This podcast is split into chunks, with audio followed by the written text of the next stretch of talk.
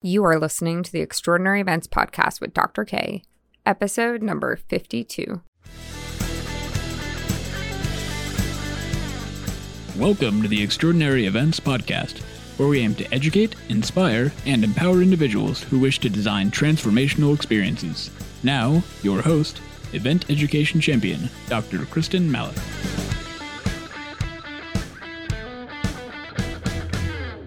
Hello, hello, my friends. It is an exciting Monday that I'm recording here today.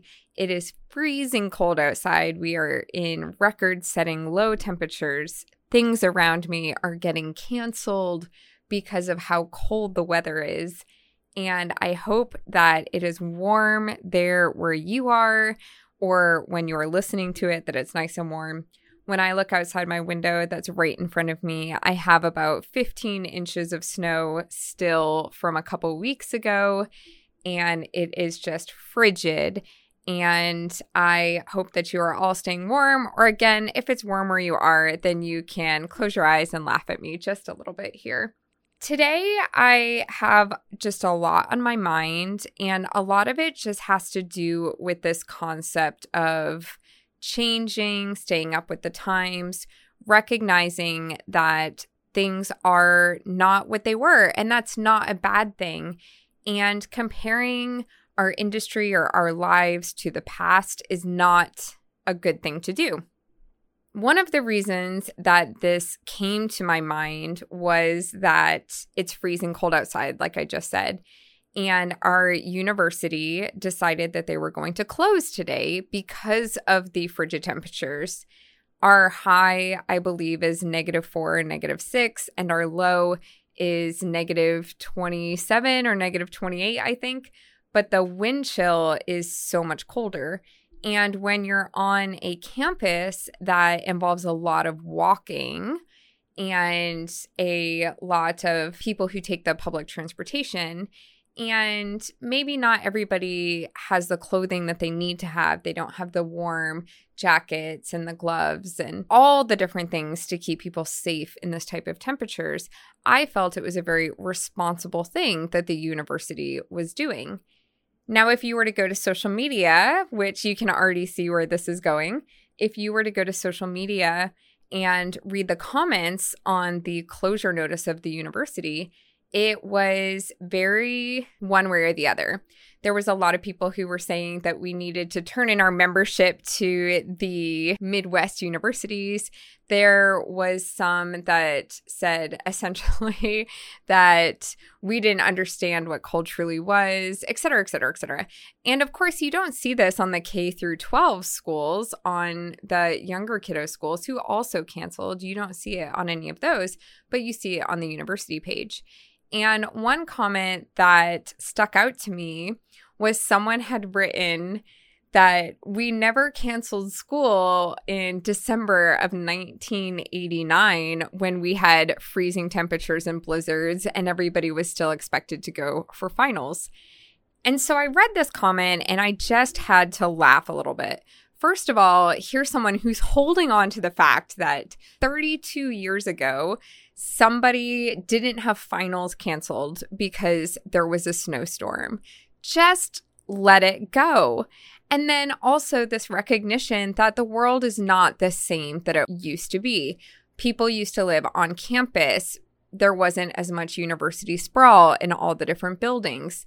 When I went to school, granted, mine was a little bit of a different situation, but when I went to undergrad in my university, we were in two buildings.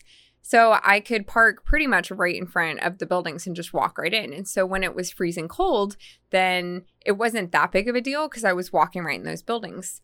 But here we have such a sprawl. People could be walking 30, 40, 50 minutes. And and not everybody's always dressed appropriately. And I think that there's a big difference there between 30 years ago and now. 30 years ago, people would be full time students, maybe potentially have a part time job. But if they did have a job, it would pay for all their schooling.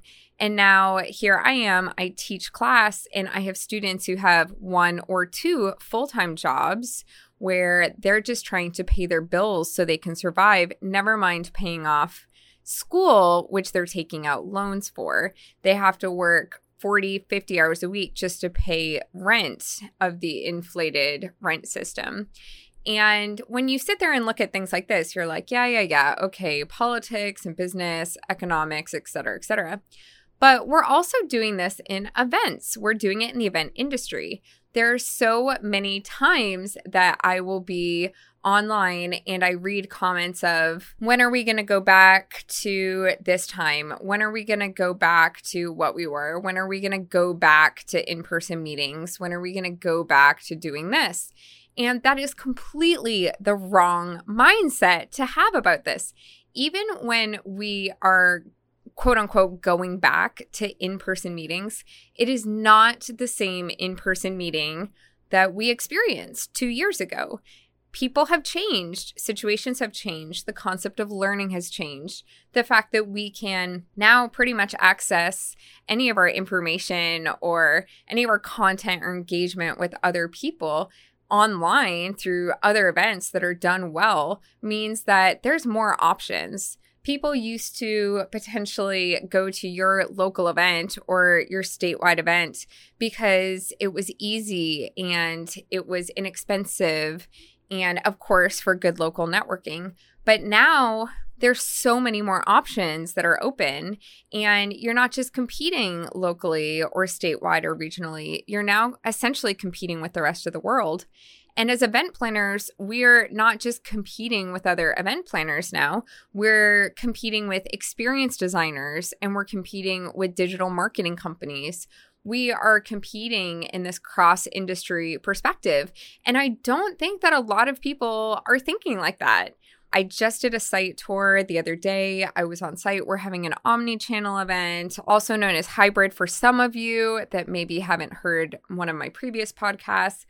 And I remember I took a Zoom call on my phone as I was walking around the venue, and people were saying, Oh, I'm so excited that we're going back to in person.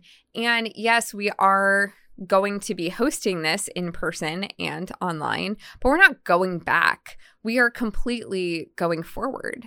There is no going back.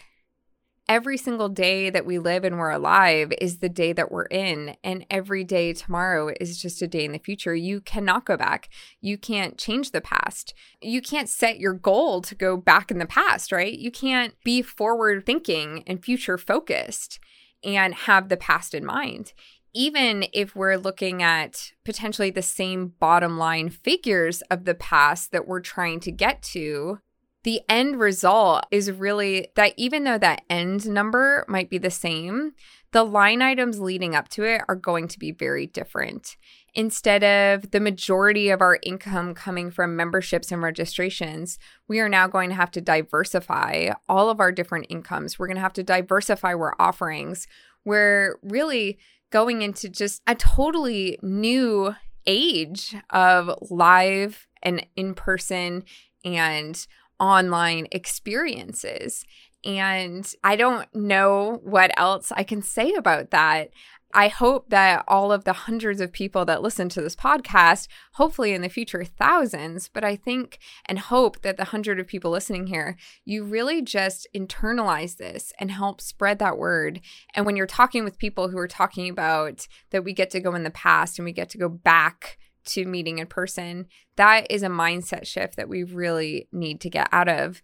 And it's difficult because I'm also having to educate my strategic partners in terminology.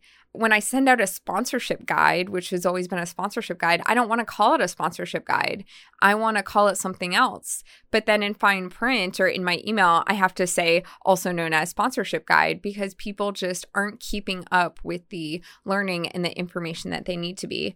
So I know if you're listening to this podcast, I'm not talking to you because you are keeping up with your learning and your information. And spread this podcast, share this podcast with others. I am horribly, horribly bad at asking people for ratings and shares. And I just love the podcast and I love sharing. I love our Friday webinars, which have kicked up again this month. We want to change the world one event at a time, one person at a time. We've got to share the message. So if you like this and you rate this on Apple Podcasts or whatever podcast platform you listen to, if you rate it and take a screenshot of it and you send it to our email, the events initiative at gmail.com, then I will send you a personalized video message to thank you for rating it and thank you for listening and send you just a, a, fun little note to thank you for being such a great listener. And definitely share this with your friends and, and with other people. Last week, we had content focused on trade shows. Not a lot of people are talking about trade shows or thinking about trade shows. And the week prior, we had re envisioned the entire sponsorship document, this partnership document that I'm talking about, which is probably one of my favorite and most impactful episodes to date. And I promise you, if you share and like and rate, then I will do a much better job of sharing it myself because we are all in this together and we are all moving forward together. And I am so, so excited about the future. And I'm excited about meeting some of you and sending you videos. And as always, Thank you all so much for taking the time to make the time. I'll talk with you soon.